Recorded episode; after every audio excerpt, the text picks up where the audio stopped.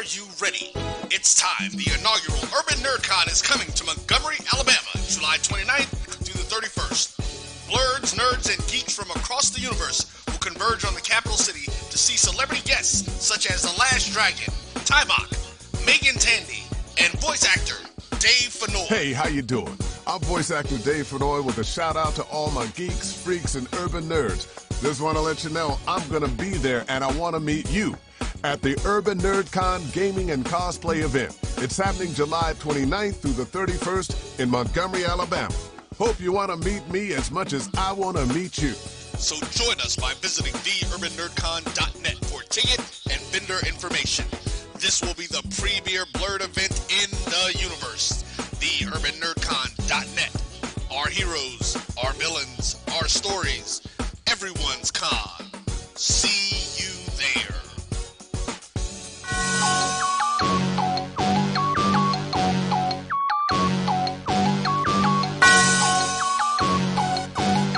Yeah. I love my HBCU. And boy, I love it, love it.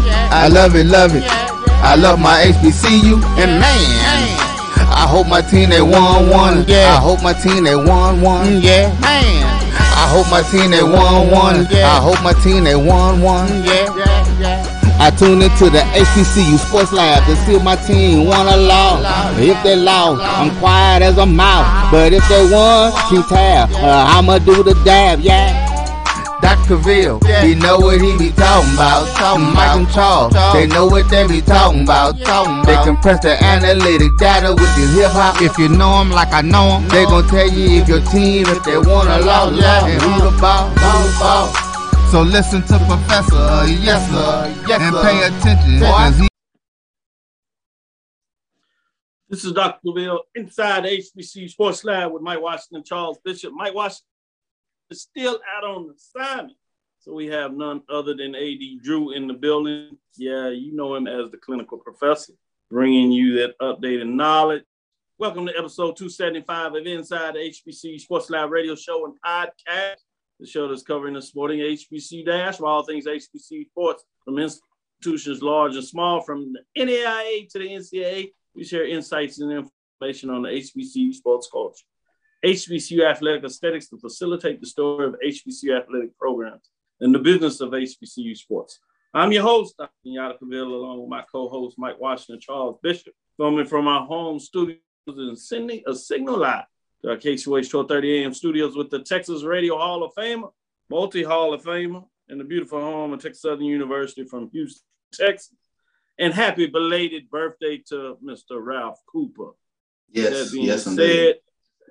let me go to Charles. How's it going out there for you, Charles? Uh, Doing well, Doc. I tell you what, it's hot.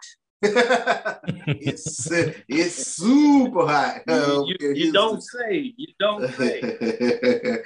but uh no, doing well, doing well. A little too hot for the golf course. Though. Tell you that much. oh, you would know. You would know if it's too hot for the golf course. That's Woo. a sad day for you, man. When you look out there and you like, I have time for golf, but I can't play because it's too hot. Yeah, if the tee time ain't seven o'clock or seven thirty, I uh, I see y'all on another day. No, no thanks. Well, no thanks. With that being said, let me go to AD Drew. How you doing today? Man, the only thing that was out today in this heat was the gnats where I live at, because everything else was uh in in the air conditioner, man. Oh, man, it's bad when It- when, yes. you, when the gnats. that means real comfortable for the gnats and miserable for everybody else. Exactly, exactly. Because all you was doing, you you you was fanning the gnats away. You really fanning yourself, but uh, you know, air temperature got up to a hundred and one where I where I am at today. Uh, rec- record high, 101 for this date. So uh, heat, heat index was about uh buck 10 so uh i know y'all a little bit used to that down there in texas but for us in georgia that's just like extreme Yeah, you're right. We we get those numbers, but I don't know if you're ever by definition used to it. yeah. Uh, but it happens for sure. So you're right on that. Let me take this time, as we hadn't had a chance to do in a while, we had some of these loyal lab listeners out here. I want to give them a little shout out as we get into it. Um, as we get into a little more dialogue, maybe some interchange, If there's some questions out there for my lab listeners, this is the day to make sure you get it out there. We got space and time for it. So Lenny, Lennon, I should say, blow. Noel Price are in the building. Noel Price says, Good evening, Dean and professors, lab time. Hashtag VI love. I think I know what that represents. Mm-hmm. Carl Moore, Chuck Hunt, already from Monroe, Louisiana. LaShant Harris, making sure she checks out the lab. Arby Parker says, Good evening.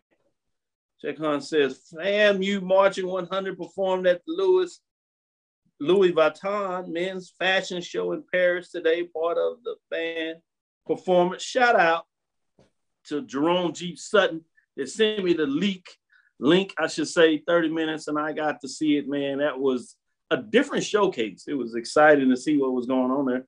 But admittedly, that was different for me. So I enjoyed it. Shout out to AD Drew and Roy in the back pushing the buttons. Uh, the Rattlers getting it done over there, the Marching 100, showing out a little bit in Paris of all places. Mm-hmm. Literally HBCUs around the world. Check that out. Mm-hmm. I told y'all. I told y'all we global. Aaron Griffin says lab time. Yes, it is. Lonnie Shaw is in the building. Big time Aggie out there, lab time. Mary Allen said, Good evening. Appreciate you, Mary. Sherman Miller, W. Sherman Miller to be exact. Checking us out. Chris Tucker says, What's up? Texas Heat follow us to North Carolina. he said that Texas Heat then went over there to North Carolina. Yeah, that's not fair. Chris Tucker does say good evening, lab. Carol, kill. Checking us out. Uh, Chris Tucker says Virginia University in the house. I like that. CIAA representing. Lonnie Shaw says any HBCU BB being drafted tonight basketball player. I do not believe so. I hadn't heard anybody even really mention uh, that would have a shot. Uh, I think you'll get several that will get some camp invites, uh, potentially seeking to get some uh, free agency signed. But great question there, Lonnie. I'm going to be interested to see if somebody can maybe find a way to sneak in there, but hadn't had hadn't had any serious talk. The Kerr says, "Hello, fellows. Good evening. Just give me some lab time." That's right. Ricky Burden in here. Troy Lamont Coleman says A&T is in the house. I see you. Yeah, with uh, Troy over there. You know how he does it. Uh, uh, we in the lab, baby, says Ricky Burton. Dr. Paul Bryant, hello from Edward Waters University. That's the transition program, NAIA to the NCAA Division Two. We're to have a surprise. We'll see if we can get uh, the athletic director uh, from uh, Edward Waters University, and that's the vice president of athletics, AD, as well as the president. Chance to maybe get some FaceTime with the president. We haven't done that in a while, so that'll be nice. We got the Dr. Paul Bryant putting that together. So when we uh, get that information to you, we'll surprise you. Make sure we get that in there. Someone says, see, I see AD doing the strike sign, repping his off. Yeah, you know he's gonna get wild and loose with that. Florida A&M Dazzler 1871 with the purple in gold there. So you know what he's talking about representing with 1871.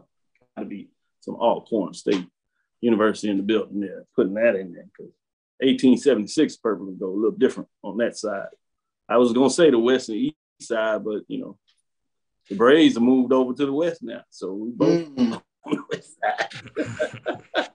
Karen Griffin says SIAC Media Day is fast approaching. Yeah, all this is stuff getting important, and we'll get in a little bit. So pointing to that, let me go straight to you, Charles. What's on your mind in terms of some of the latest and greatest updates that are breaking out there in the HBCU landscape?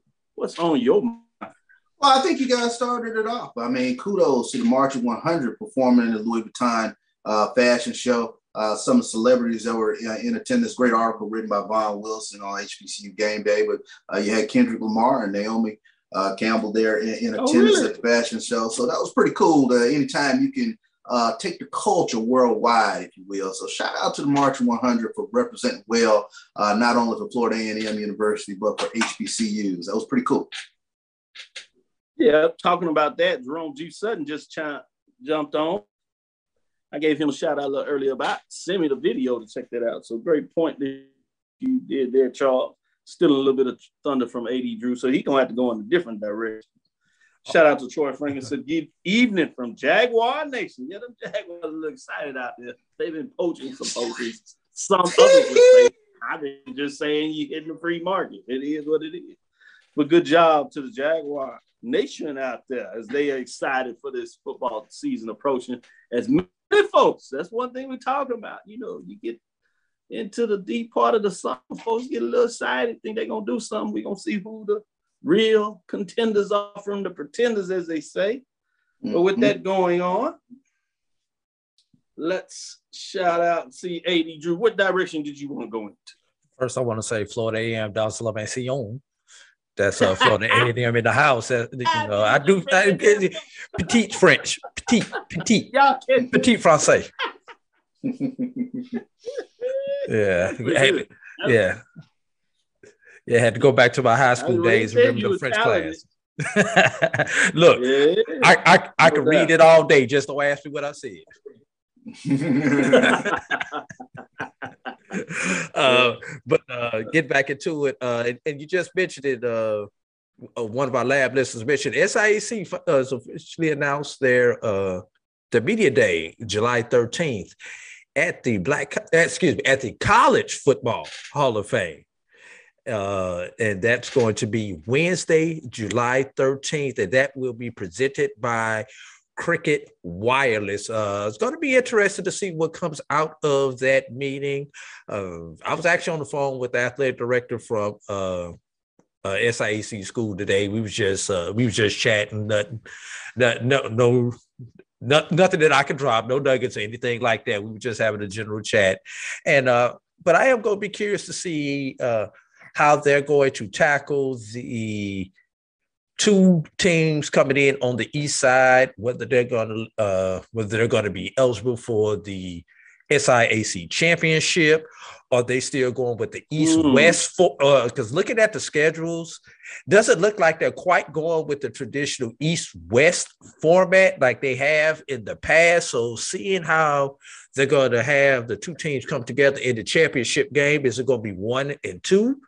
Or they still gonna do some type of east west and you know just kind of see how they're to tackle that and maybe we can get some dibs on how they're to tackle uh, basketball where they've got an additional two teams that come in in basketball with uh, LeMoyne and Spring Hill come in in basketball. So seeing how they're going to tackle the conference alignment and conference scheduling throughout as they had as they're up to uh, I believe 14 on the men's side, 13 on the women's side, and I may have the, I may have that number off by one, but uh, just going to be interesting to see what comes out of the SIAC. And last thing on the SIAC, in the old SIAC West, and I say old because we don't know how it's going to be divided, but every coach is new except for Lane University. That makes the things really interesting and fascinating. Um, to your point, I'm put you on the spot a little bit. Stick with you what two questions. First one is how, if you were in charge, how would you break it up? For football, for all uh, for all the other sports, because football obviously is a different animal. Since because we're you... talking a little bit of football, let's start with football. And when, since they had a championship game, how would you break that down? I, I moved the two Atlanta teams to the west. Why, why the Atlanta nice. team? Because geographically, they're the closest ones to the west. It's the easiest. Uh, it's the easiest travel for those because if you move the two Atlanta teams, you got miles straight down I twenty from uh from Atlanta. You've got Kentucky State straight up I sixty five. You've got uh You've got Tuskegee straight down I I eighty five. So and then if you get to Birmingham, Lane and uh you know Lane is is a straight shot from Birmingham. So travel wise, it's the it's the simplest thing to do to move the two Atlanta teams to the west at least one of the two Atlanta teams to the west. But if you take one, you might as well take both. That's why I said the two Atlanta teams. So it'll be balanced. Um, it, it, it'll never be balanced because of Morehouse. You're always going to have one odd because of Morehouse. It's going to be it's going to be seven six one way or the other. So the question is, where do you put the seven? Do you put the seven in the west, or do you put the seven in the east? Because on the east side, you've got you've got all you've got the remaining Georgia schools, Fort Valley, Albany State, Savannah State, then you bring in Edward Waters, and then you've got the two uh, schools in South Carolina who are literally across the street from each other, Benedict and Allen. So those six, those six stay together. The question is, do you bring the Atlanta team in to make the seventh and keep the Atlanta market in both East and West? Or do you take the full Atlanta market and shift them to the West? That's how I would look at it if I was the incoming SIAC commissioner. Charles, it seemed like you were thinking in a different direction of the Atlanta schools. Who are you thinking about probably? No, no, that, that, that, actually makes sense. I mean, once I listen to AD's rationale in terms of of of, of the Atlanta schools moving to the West, uh, and really, I have to keep in mind the South Carolina schools there. So I when you're talking about the SIC, yeah. uh, so that that I hadn't factored in the South Carolina schools uh, there because I immediately honed in on Georgia schools. But that's a great point. Yeah, good point. Good point. Second part of the question was is now now you're going to be a little prognosticator. How do you think they will break it down? yeah, actually, looking at how the schedules are made, like I said, it just looks like it's just you playing eight games for the for uh for SIAC for football, which is why I asked the question: Are you just going to take the top two teams to the SIAC championship eh, game record wise, or you know, because it doesn't look like because I, I I went through and actually did a schedule grid, and it doesn't look like the traditional East East West where you play everybody on your side and then you pick you play one or two on the opposite side. It doesn't look like that this year when I looked at the schedule. AD, what do you think is the better format for a SIAC championship game? To play at a central location or to go home or uh, to the uh, the best records home field? Well, no, let, me, let me give you a, a breakdown of that. In the past, the SIAC has alternated between mm-hmm. East and West, regardless of record. I believe last year it was in the East because Miles hosted it last year. So this year, by right, it should be. Excuse me, it was in the West because Miles hosted. This year, by right, it should be the East champion. But I, I actually like the format that the SWAC uses and puts it where you have the best record uh, you you get to host it and you get the benefit of hosting it. You get your fans, you know, your fans are going to be there versus the CIAA, who, uh, yeah, they they may get uh, obviously they're getting money from that city where they're hosting it at in Salem, Virginia, but it may leave a little something to be desired from a fandom point of view, because especially if you get uh, you got to think about those teams from the south whoever's the North is going to have an advantage playing in Salem, Virginia. It's that Southern team, and maybe that's one of the reasons Fayetteville State can't get over the hump is because their fans don't travel, and you've got probably got maybe a three to one ratio of fans. I'm just throwing something out there when I say that. Interesting.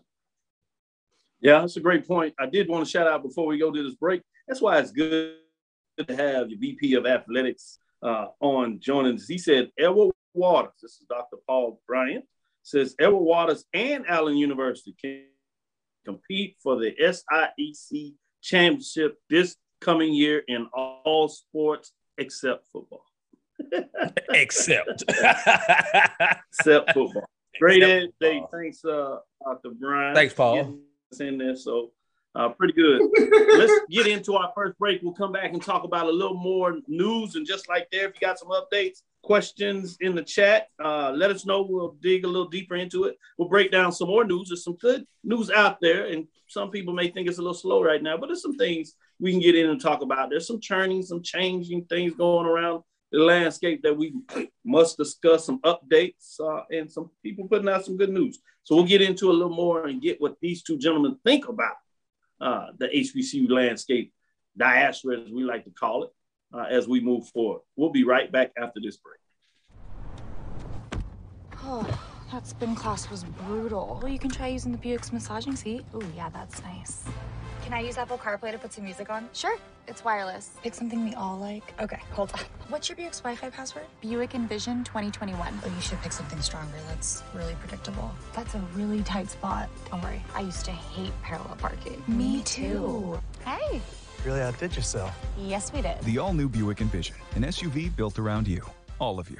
Are you hungry for authentic Caribbean food? Like jerk chicken, oxtail, red snapper, shrimp, tofu, and rasta pasta? Well, find your way over to Mango's Caribbean Restaurant, 180 Auburn Avenue, right next to Royal Peacock. In downtown Atlanta. Them belly full, but we hungry. Mango's Caribbean Restaurant, open daily from 11 a.m. to 10 p.m. And on Friday and Saturday, we're open till 4 a.m. Come to Mango's and put some spice in your life. So Mango's Caribbean Restaurant, 180 Auburn Avenue, right next to Royal Peacock. In downtown Atlanta. For more info or directions, call 404 698 3992. Or log on to mangoscaribbeanrestaurant.com. For instant coupons, text MANGOS to 313131. Tell your mama hungry, papa hungry, brother hungry. Mango's Caribbean Restaurant. Authentic Caribbean cuisines. Tell them mama hungry. From novice to aficionado, find yourself here. High quality cigars plus personal customer service. Slow Burn is Waco's only mobile cigar lounge, featuring a meticulous, curated collection of premium cigars. Visit our website, www.slowburnwaco.com. That's www.slowburnwaco.com. Press the analytic data with your hip hop. If you know them like I know them, they gon' tell you if your team, if they wanna lose, and who the ball, who the ball. So listen to Professor, uh, yes sir, yes, and pay attention, cause he gon' teach a lesson. This is Dr. Cavil with Inside HBC Sports Lab. We have the professors in the building. It's Professor Bishop and clinical visiting Professor Drew. With that being said, there is a report out there. I kind of touched on it a little bit, and I said it makes sense. It sounds like uh, it looks like they're moving in that direction with the four remaining baseball programs set to depart the MEAC in just that sport. Um, this is the Northeast Conference, what they'll be joining. And what I looked at when I talked about either Northeast Conference or potentially American East is the Northeast Conference is down to 16. Folks don't realize. And remember, the minimum bid that you need to have an automatic bid to the baseball tournament or any tournament playoffs, if you would, for that matter, has to be six. That's why you see the MEAC teams looking at going provisional in terms of uh, their membership in the Northeast for that sport only, is because they're down to four. They had the two-year hiatus uh, where they didn't have six members, um, and now obviously um, they would lose that automatic bid. And so you have Coppin State, obviously, that won the MEAC this year in terms of the tournament. Have um, Delaware State, they won the regular season. Norfolk State won it last year, in Maryland Eastern Shore. That looks like they'll be moving. Likely we'll have an announcement coming up pretty shortly if that is the case, and uh, pretty good sources to say that this is uh, the case. A couple of questions I have for you all. Um, what are your thoughts in this? Obviously, it seems something that you almost have to do. But in other any other fashions, Drew, what what do you think about this move? Uh, does it make sense uh, in terms of uh, making sure that your baseball program can take advantage of an automatic bid if they can win the Northeast Conference and then therefore get into the playoffs? Or would you see them trying to wait it out maybe to see if they can get some other teams coming up? What are your thoughts on that, Drew? Uh, uh, first of all, is this officially conference tournament, Dr. Cavil, or is this just a a move? How would you classify that? This wouldn't be conference churning. This would be what program uh, churning in this particular way we look at it. This is a particular program because they're not taking all of their programs and declaring full membership in a conference. So as we look at it uh, from that perspective, we wouldn't call it conference room. Great question. Oh. Okay, uh, it's it's it's about survival right now, uh, Doctor Cavil. I am mm.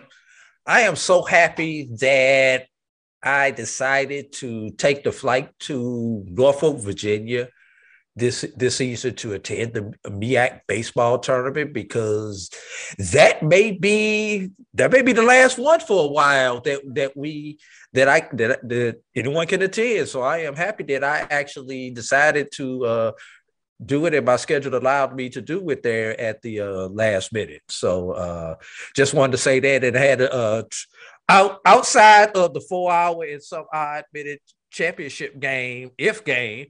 I actually enjoyed myself, and I enjoyed the if game. It just got long trying to beat the rain, but uh, I, what what I really need to do, and I have not had time to break this down, Dr. Cavil, is I know some of these teams have played uh, Northeast Conference teams. So, what is the MEAC's record against the Northeast Conference over the past couple of years? That's what I really would like to know to see how competitive we will be. Because us going to the Northeast Conference to be bottom feeders does us no good. We need to be in that conference. We, we need to be competitive. We need to be in what it's going to be 10 teams now with the six that they have remaining. So we we yes. need to we somebody needs to finish in the in, in, the top three, get to the semifinals of the, of the conference tournament at least uh, these first couple of years to really show that MEAC baseball is competitive. Us going being bottom feeders is not not a good thing to your point that that you were able to this championship this year, I wish I would have thought about it. I probably would have put into it. Uh, I, I got to think about that moving forward about mm being part of that. Another challenge that I go with Charles to kind of get his perspective, but add on his part of it. The other challenge, you know, the teams that a lot of people have suggested or maybe potentially heard would be Virginia State. Um, that would work uh, from the standpoint they have baseball, so that helps you get to five. But then we're looking at you know Bowie State is some team in terms of the HBCU Division two program out of CIA that may move up um, that people at least had some interest. The other one would be Winston Salem State. Some people talked about Fayetteville State. The challenge with those three programs, if they do move up, they don't have baseball. So unless they decide wow. to bring in baseball, they don't help you in terms of that. And so that's the challenge you're looking at in terms of because CIAA, remember, you know, talk about that. People wanted to hear a little more about CIAA. One of the challenges you have with CIAA um, is they don't have baseball. So baseball collegiately, mm. uh, hmm. D2, D1 in that area is a challenge in and itself, um, particularly with HBCUs, but in general. So that's a different perspective when you start thinking about it. This is not just the MEAC in terms of the challenge of baseball. This is CIAA. And long before the MEAC had to make this move, uh, they disbanded baseball in terms of CIAA at the Division two level. So, I, I think, what are your overall thoughts in terms of baseball, HBCUs, particularly in this region, compared to maybe what you're seeing in the SWAC and SIAC? Well, the first and foremost thing, I'm glad that these uh, universities were able to find a conference that could house their baseball teams.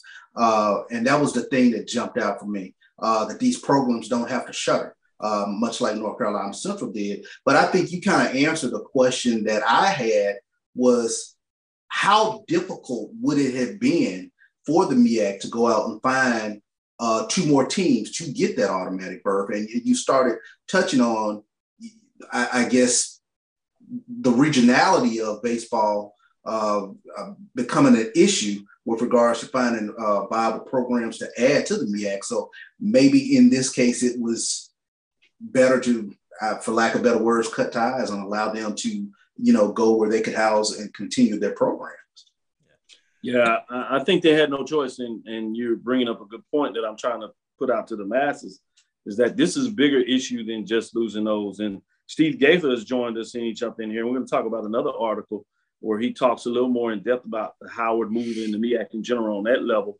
We'll see if we can and get into his article. I encourage you to go read it. Um, really provides some in-depth knowledge and some quotes uh, from some anonymous sources that talk about why Howard chose to stay in the MEAC uh, in regard to that. Good information, and it's the things that I researched and was told directly to. So many of the things um, I can um, speak to in regards to the validity of it. But with that said, getting back to uh, this phenomenon we're talking about here, I talked to you earlier today, Charles, um, uh, as I was trying to get my workout. Yes, I'm, I'm staying true. I'm working out, so y'all can keep proud of me.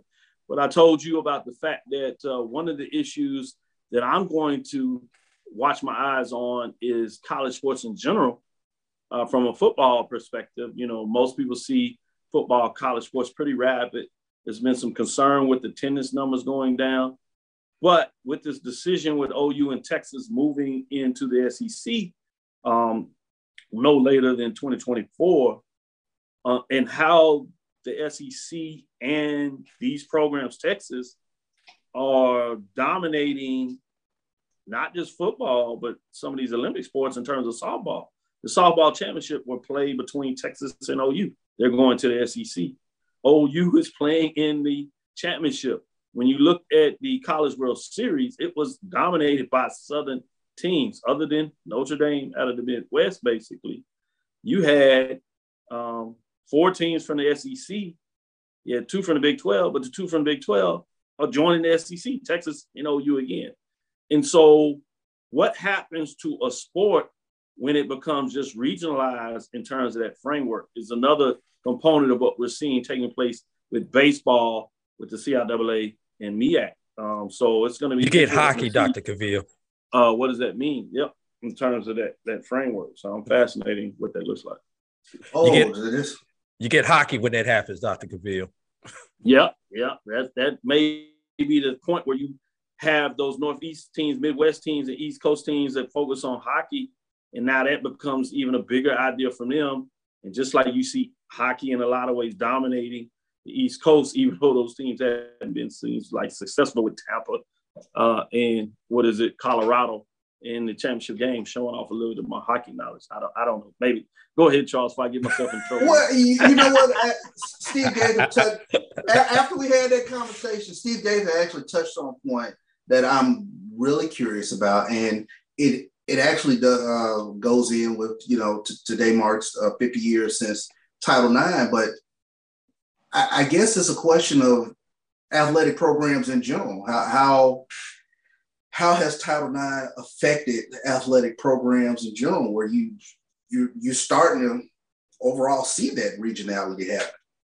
Yeah, um, you depending on who you talk to, there are a lot of folks that seem to want to put the blame and onus on Title IX. I'm not hmm. one of them. Um, I think that is an excuse that you see a lot of athletic directors use. Mm. Um, and I'm saying it at all levels, not just HBCUs. Obviously, we say HBCU, but you see all types of different levels, FBS, Power Fives, uh, Division three conferences talking about uh, letting go of wrestling or fencing, baseball, and then blaming it on Title IX. But a lot of that is really the fact that people are disproportionately spending money in a given area. And because they want to spend more money thinking they're going to get some return when they're not getting a return, then the causality comes out with the various sports on the men's side. Yeah. And so I think it's a choice than it is more about the repercussions or the byproduct of focusing on Title IX. But people will go back and forth. So I'm not trying to act like I have the only saying this, but I, I'm not one that believes in the Title IX as the issue. Can I touch on that for a second? Sure. Yeah. Uh, I, I think, like uh, you just said, I think Title IX becomes the excuse for poor management. Uh, a lot of times you, I agree you don't go out and raise the funds like like you need to. Uh, alumni may not contribute like they need to, and or, or, whatever the case is. But business decisions have have to be made uh, at certain points in times. If the revenues, if the expenses continue to outweigh the revenues, then as a as a business, which believe it or not, everybody, these universities, these athletic departments are businesses. So if if expenses continue to outweigh revenues, then decisions have to be made, cuts have to be made. Where Title IX comes in is that okay, it it actually may make more financial sense to quote unquote cut that women's program, but because this law is on the book saying you have to you have to fund things at, at certain levels and uh, divvy up scholarships equally, et cetera, et cetera. That's why the men's sports seem to be the ones that are cut. It's not. It's not because they're they're, they're cutting them because they're, they're being mean to men. A, a lot of it has to do with financial circumstance. So, some of it is mismatch, some of it's just financial circumstance, some of it's just life. But because this law protects females, protects our daughters, then unfortunately, we as men, my son has to suffer because this law protects my daughter. That's just my two cents on it. Yeah. Again, I, I don't believe it's, and that's one of the things I really challenge with because in this country, we really have a poor framework in our mind that we think we're resource deprived. And when we think we're resource deprived, if we provide allocations to one group or one dynamic, we automatically believe that taking away, taking away something, something, something from somebody yeah. else. So this is the mm-hmm. same issue that they play over and over. They're just playing in this sport, and it's we got to be really careful because if we we not careful, we repeat these misnomers, these these really lies, for lack of better words, not to just tear somebody down, but they're not true. And half the time, if you looked at the books, they're not reallocating those funds to women's sports anyway. Again, they reallocating those funds to other men's sports. So, uh, yeah, I, I've studied this for a long period of time, and it's it's just what we do. And in fact, we were I told you about Brian and Sports Wrap. We were on another show that talked about NIL for the Houston Community College with professors across the country and other things about the marketing perspective. And one of the things we found out that there's a large segment of the NIL market that's dedicated to women and the products that they sell from a marketing standpoint. So there's interest and focus in that. And so folks that want to make money is there. The question is, is do you have an interest in driving it? And sometimes people's natural interest, even as an athletic director, they focus on things that are easier for them to believe that they can develop versus things that they may have to put a little more energy and different types of resources to get done. So, yeah, it, that's a really great subject, and I'm glad we got into it a little bit because I think it is important for us to discuss it and have open and honest dialogue about it uh, from a perspective I hope that you saw maybe a little different. Let's take this next break, get back in here, and get into a little more uh, dialogue about, about a tough subject for a lot of people. We'll talk a little bit about this Howard University uh, decision, which was really huge and significant for the MEAC. Uh, but uh, Stephen Gaither, again, out of uh, HBCU Game Day, while Howard University chose to stay in the MEAC, um, gets a little more into, you know, just how, as you said, AD Drew, how churning works from that perspective and how everybody was in a lot of ways nervous that if they didn't make a decision, uh, that they may be the last one standing. So this is gonna be interesting to see a lot of ways how does that move forward. But I think one thing is missing here, and we got to be careful that because depending on who this was, we might would give that person a lot more credit. But um, Commissioner Sonja Stills deserves a great deal of credit, at least at this point, to be able to hold this thing together, especially if you get a chance and you have read, you see it. If you haven't, once you read why Howard University chose to stay in the MEAC, you really start to understand that she deserves a lot of credit for finding a way to hold that together, at least at this point for this year. Stick with us. We'll be right back after this break. 2002, Empowerment Resources Inc., a nonprofit organization, has empowered more than 1,500 youth and adults in Duval and surrounding counties. Through its programs, Journey into Womanhood, Girls Mentoring, Life Skills for Teens, and parenting education coaching. To get involved with programs, volunteer, or donate, visit www.empowermentresourcesinc.org. Follow us on social media, facebook.com forward slash empowerment.resources and instagram.com forward slash empowermentjax. Are you ready? It's time. The inaugural Urban NerdCon is coming to Montgomery, Alabama, July 29th through the 31st. World, what's happening? Rob Morgan here just letting you know, July 29th through 31st, I'll be at Montgomery, Alabama, Urban Nerd Con. Come on out, get something signed, take a photo, say hello, let's share some stories and create some memories, you know? Peace. So join us by visiting theurbannerdcon.net for ticket and vendor information. This will be the premier Blerd event in the universe. Heroes, our villains, our stories, everyone's con. See you there. From novice to aficionado, find yourself here. High quality cigars plus personal customer service with Slow Burn. Visit our website www.slowburnwaco.com.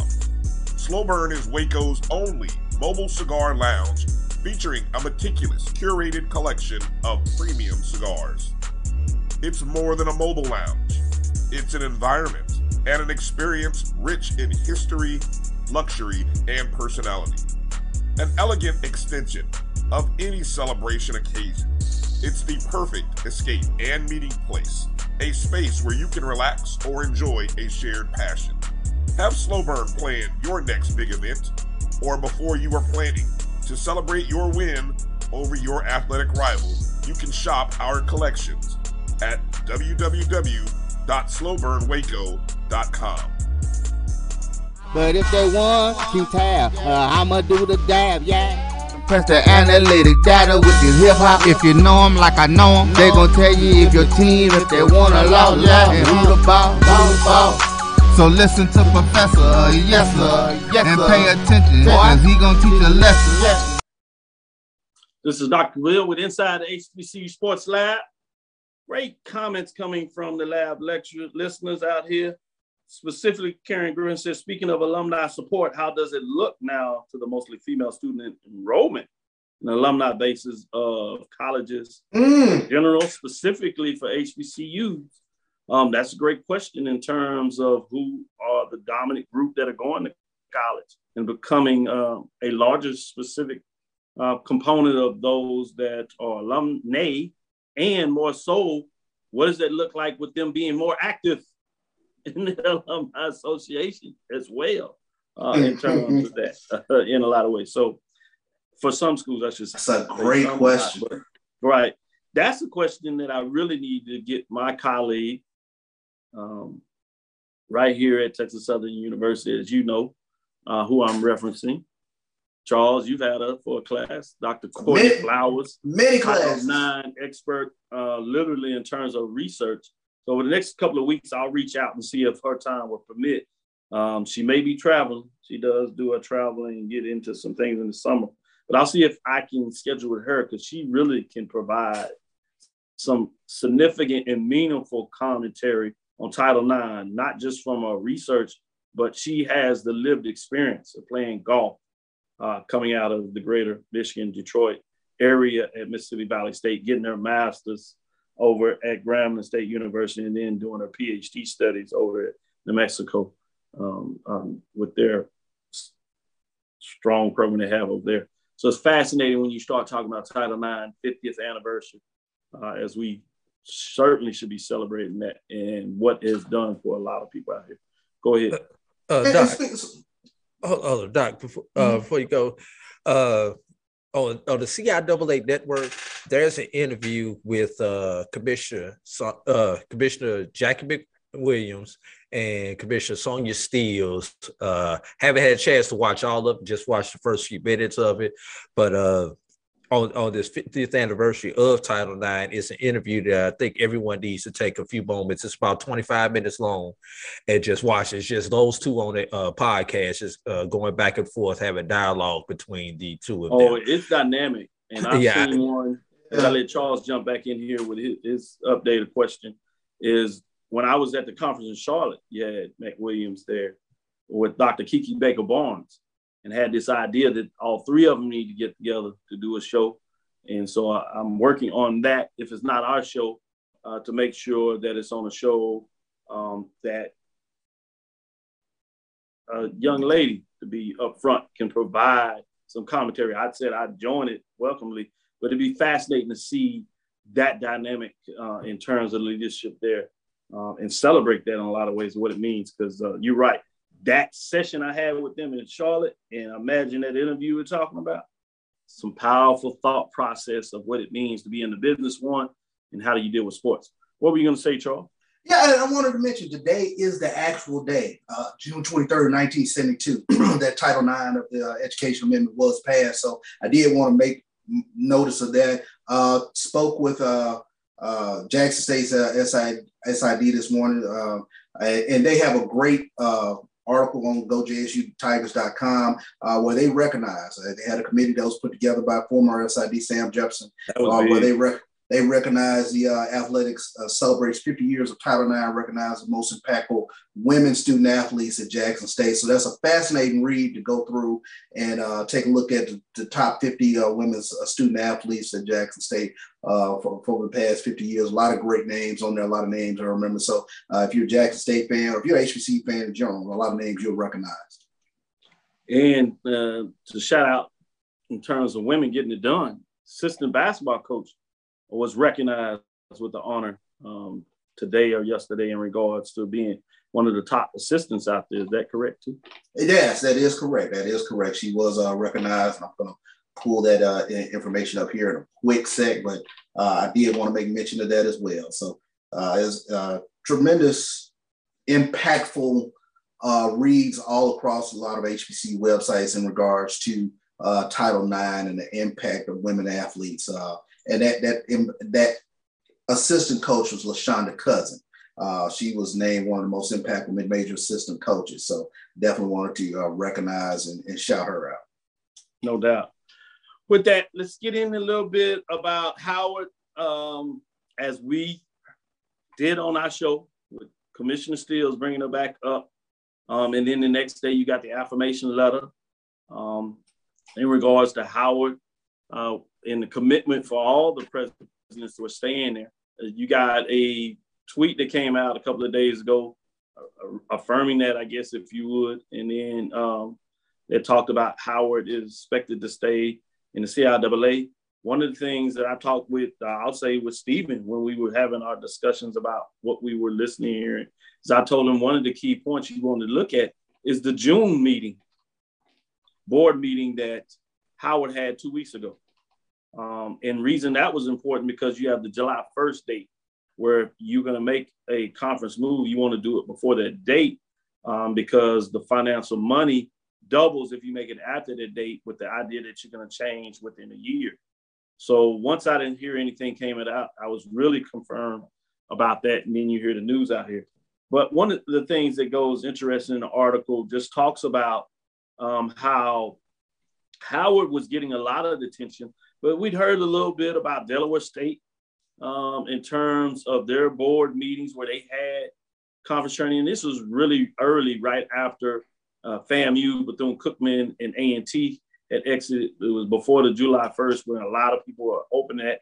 And you heard some conversation with some thought places process with the NEC. Um, you heard a little bit about Morgan State, but he puts a little more in there. And he names a conference that uh, was looking heavily at them was American East Conference in terms of the Morgan State, according to this article here. Um, you know that Howard had these six programs participating in the NEC. So NEC had some interest. So as you saw the conference churning um, and taking place, Norfolk State, Big South was putting updates in terms of the interest of Norfolk State. So it talks about how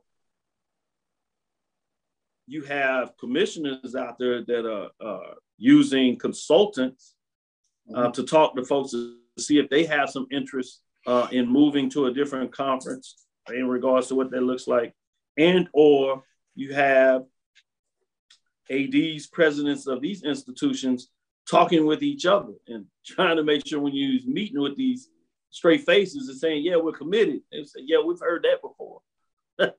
Uh, are you sure you committed? Are you really, really committed? Because if you're really mm. committed, then I'm committed, and we committed. But if you're not really committed, you know, we don't want to be stuck with the bag. So a lot of that goes on. So after we take this last break, I want to come back and get your thoughts in terms of how all that shapes the narrative HBCUs in general. Uh, where is the landscape going for HBCUs, which it seems like a great time for a lot of HBCU athletic programs uh, in terms of the amount of publicity that's out there, the amount of coverage, obviously may be dominated by a specific institution or a group in terms of a conference. Uh, but what does that all look like and what does it mean going forward? What do you see the landscape over the next 10 years? I want to see your thoughts and kind of give me your thoughts in general on Howard and the MEAC and the rest of the programs. And then further out, the second part of that, we'll get a little thoughts in terms of where's the future going. Stick with us after this last break. We'll get in that discussion in terms of future HBCUs, whether that's winning the conference at, at multiple levels. What is the nexus?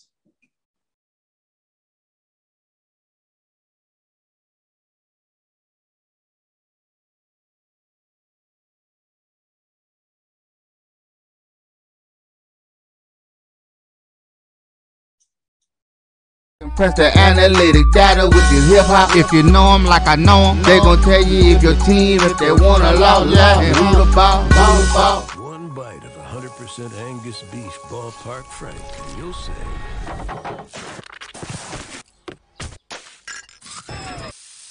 Hello, summer. Oh, yeah, it's ballpark season. Q Time is a classic Atlanta soul food restaurant located in the historic West End. Q Time Soul Food is a family business started by Fred and Christine Crenshaw. Come on in, relax, and sink your chops into our tantalizing, mouth-watering, distinctive soul food with a twist, the Q Time way. 1120 Ralph David Abernathy Boulevard, or call your order in at 404 758 2881. Do you miss your mama's cooking? Then come on down to Q Time, an Urban Passport member. It's never too early to plant the seed, to share the tradition, and instill a sense of pride in your HBCU with your little ones.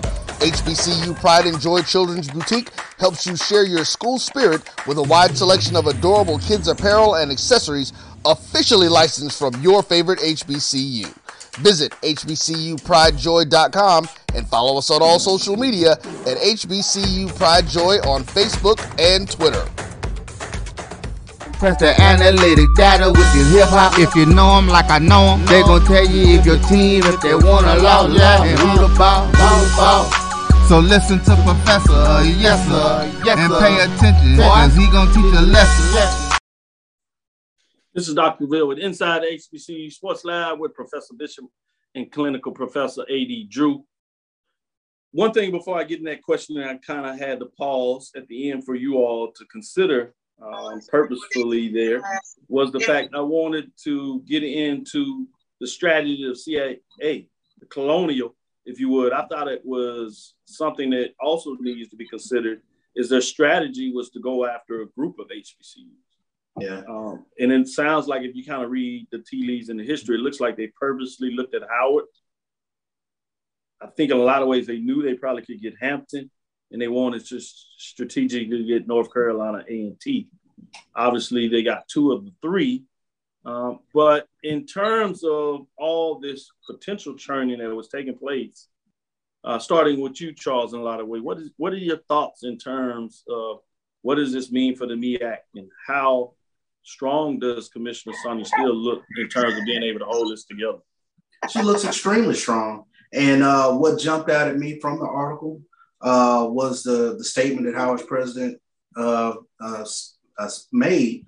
Uh, we just decided to give it, give give her a chance. And how often have we seen mm. something as simple as I'm going to give this person a chance? Watch how it blossoms. Contrary to popular belief, or even taking a look at Coach Prime at Jackson State, you know, he had to be given a chance, and that was met with a lot of uh, laugh, laughter, and what are y'all doing, and this, that, and the other, and look how that has panned out. Sometimes a chance is all you need, and I'm mm. big, big on on uh, Commissioner Stills with regards to how she was able to hold the MEAC together and where this conference can flourish from here, because I, I really we, when you heard her on, I believe it was episode 259, uh, you really believed in her message and her optimism for where she can take this conference. Great point. Uh, Drew, what are your thoughts? A woman with a plan. That that's the first thing that this this looks like is an affirmation that she is a woman with a plan where she is able to convince those eight her eight bosses basically those eight presidents and those eight athletic directors that look I've got a plan. I need y'all to trust me. How many times do we hear this in life? I just need you to trust me, trust the process, trust this plan. Get, get, give me X amount of time. Then, if it don't work right, then, then, then do what you do what you need to do to best serve your interests. But you got to give me a chance, and that's and that's what happened. They did not bail on the new commission. Uh, uh, let's think about this. Also, one with the plan. Uh, I'm pretty sure she had a lot to do with it in strategically placing all four of these schools in this conference. But this is the same conference that was trying to get one of your members full time. Maybe there was something going on. Okay, if y'all leave Howard alone, we'll send out four baseball teams over there to you, kind of like what you see on uh, MLB trades and stuff like that. Maybe you know that I'm pretty sure there was some negotiation going on back there in order for all this to happen. Y'all need us, but we need Howard. We need Howard to stay. So mm. we sent our four baseball teams over there.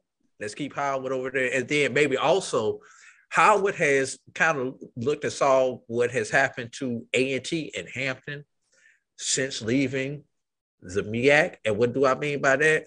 Mm. The grass is not always greener on the other side, i.e., Hampton and A&T going to the Big South. They got over to the Big South and found out all, that lush lawn that the Big South had was field turf. It wasn't real grass. So Howard, excuse me, Hampton made the decision to come on over here to the CAA and try that landscaping out. Same thing A&T is doing next year. Maybe Howard sat back and saw what has happened to them, how their alumni and some other people have reacted to that. It's like maybe this may not be the best move for us by going over here to the to the CAA. Let's stay put for a minute and give her a chance. If if if things go go left, we always know we've got the CAA in our, in our hip pocket. They did leave the door open. Yeah. yeah, great point when when you're talking about leaving the door open. Great point in terms of Big South, particularly for Hampton, because their sample size is a little larger. And other than track and field, they struggled in, in the Big South, and even track and field uh, uh, did not stay up at the top once A and T came in, and even this year on the A and T got they didn't finish top three in terms of those teams were up there. So some trouble there. Um, A and T, for whatever reason, when they had a chance to go with Colonial, they left the Big South. So even if they uh, thought there was some good things about the Big South, obviously they thought the Colonial was better. So intriguing when you talk about understanding the landscape and what does it mean, not just in terms of your ability to participate in the sports financially, what you might have to do, but also in terms from a cultural perspective of what your fans may uh, want um, in terms of even more so your alumni in that perspective. So intriguing points you make there when you talk about that. Did want to give a shout out uh, before we start to close things down. Uh, Big South talking about them track and field.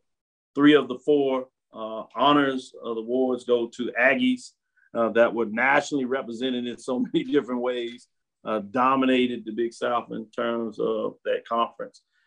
Another thing I kind of wanted to talk on since we're getting in this talk and you're starting to get into these uh, spring meetings even though they tend to be held in the summer. It's funny there is Gulf Coast Athletic Council Conference. So president elects new leadership for the Gulf Coast Athletic Conference. We don't often pay attention to this. I mean, we hear about it, but we don't pay attention to this.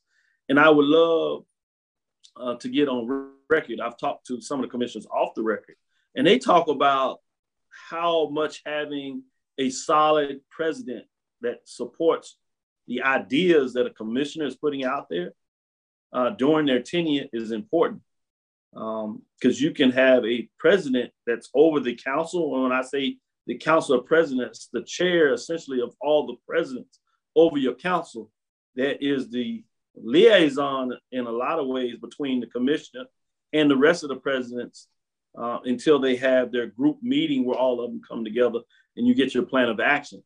There's an individual that kind of leads that platform. And oftentimes, depending on that relationship, can go a long way in terms of what a commissioner can get done. Because you always hear people talking about a commissioner and whether they're strong or weak. But as we've seen throughout this show, that the commissioner answers to the presidents and chancellors of that executive board of counselors that is leading all the institutions. So they may take input and they basically asked the commissioner to take charge and make sure whatever plan they agree to, and essentially what they put on the table uh, is able to go forward uh, from that perspective. So, Philander Smith College uh, out of Arkansas in the NAIA Gulf Coast Athletic Conference, now what uh, comprised of all HBCU membership uh, was the previous president was Dr. Roderick Smothers, Senior oddly enough, he's an Alpha Alpha fraternity member and ran for the national president. My understanding is going to run again, so that should be interesting. Uh, but he cycles off, and now you have the new president of Tougaloo College, President Dr. Carmen Walters, uh, was mm. coming on board for a two-year term. With the new commissioner, uh, Dr. Kiki Baker Barnes, and when I say new, she's the full-time active commissioner, which has never been done for the Gulf Coast Athletic Conference. And she had a lot of support from Dr. Roderick Smothers because he was leading the rest of the presidents in making the decision that they needed a full-time commissioner. So you imagine you get that same support for Walters, but it will be interesting to see what that um, means going forward. Dr. Vann Newkirk of Fisk University was selected as the vice chair of the Gulf Coast Athletic Conference. So I wanted to give you in this show some different perspectives of the landscape, moving past just having interviews, but give you some dialogue on some things that you don't necessarily talk. And this time of the year, where we're outside of the sports segment, you know, sometimes we bring you the research that is out there. Uh, we give you interviews with folks that come from HBCU spaces that are connected with sports in different ways than we see when we talk about um, the coaches, athletic directors, and players directly. So, wanted to kind of put that on the table uh, before we close out there. Um, the last thing is another good thing coming back to FAMU. Uh, former FAMU football players organized support rally football from HBCU game day. Extremely important when you get the support yeah. of previous players from a particular sport that come on board and say that we like what's going on here. We want to see more of it, and you're going to support it. Uh, FAMU's National Alumni Association, and we've heard for so many, based on the state of Florida, the need to have that sport uh, support is significant uh, when you have a governing body above the board of regents, but the board of governors that talks about not allowing funds associated with um, organizational funds from the institution being used directly for athletics. So fascinating to kind of see these things go past. So wanted to kind of put that on the table before we close. Quick last thought from you, AD Drew. excuse, me. Uh, no, uh, just got one week left in the this calendar month. Exactly one week left in the calendar month. Uh, don't expect any earth-shattering news, but you you you never know, Doctor Cavil. I mean, right. it's, it's, something could happen June 29th, June, June 30th, uh, out there. So uh, yeah, just head, but they say keep your head on the swivel. Keep, keep, keep, keep your head on the swivel. That's all I'm yeah. gonna say. Mm-hmm. Charles, what are your final thoughts? Uh, again, uh, I mentioned the date. Today is the day uh, for uh, 50 year anniversary of Title IX. Uh, look how far uh, women's athletics have come in those 50 years. So I definitely want to uh, highlight and put a, a, a, a, spotlight on the fact that uh, women's uh, athletics has just made just tremendous strides, still more strides to go. but what a first 50 years it has been. Shout out to Andre Felder, David Rhodes, Dr. Roderick Byron Holmes, Dr. Holmes, and and it'll be interesting to see where A&T, uh, as a new director of track and field programs, Hilton, uh, the athletic director, names uh, Johnson in regards to taking over that program, and that'll be fascinating to see what that looks like. That's Allen Johnson has a good uh, background, and I've heard a lot of those that are in track and field really appreciate what he has done in the past. So it'd be interesting to see if he can continue the momentum. And he has a different landscape that's changing, moving into a different conference. So something to keep your eyes in, uh, in terms of what that looks like. That'll do it for us today on the show. Hope you enjoyed us taking a little different perspective of giving you that inside information of what it means in terms of what's going on there. Like the 2022 shirt, I, I see that Black College World Series. Thank you for listening to Inside HBC Sports Lab. Make sure you share our podcast with your friends and colleagues. I am Dr. Kenyatta Cavil, the Dean of HBCU Sports, from inside the lab in the College of HBCU Sports with Mike Watson, Charles Bishop, with our guest, if you would, clinical visiting professor, a little more than just a guest, AD Drew. Again, we want to thank you for listening, Dr. Mills, inside the HBCU Sports Lab with Mike Watson, Charles Bishop, every Tuesday and Thursday right here at 6 o'clock Central Standard Time. Look forward to next week as we discuss the latest in the lab. Follow me, Dr. Kenyatta Cavil on Twitter, Facebook, and Instagram. It's D R K E N Y A T T A C A V I L. Make sure you continue to check out the pregame show. Download my JVN, my BCSN. Check out uh, Brian and AD of Sports Rap, ONG Strike Zone. Make sure you keep us out. And we're going to bring back the ra- Knights of the Round Table. So check that out as we get in the fall.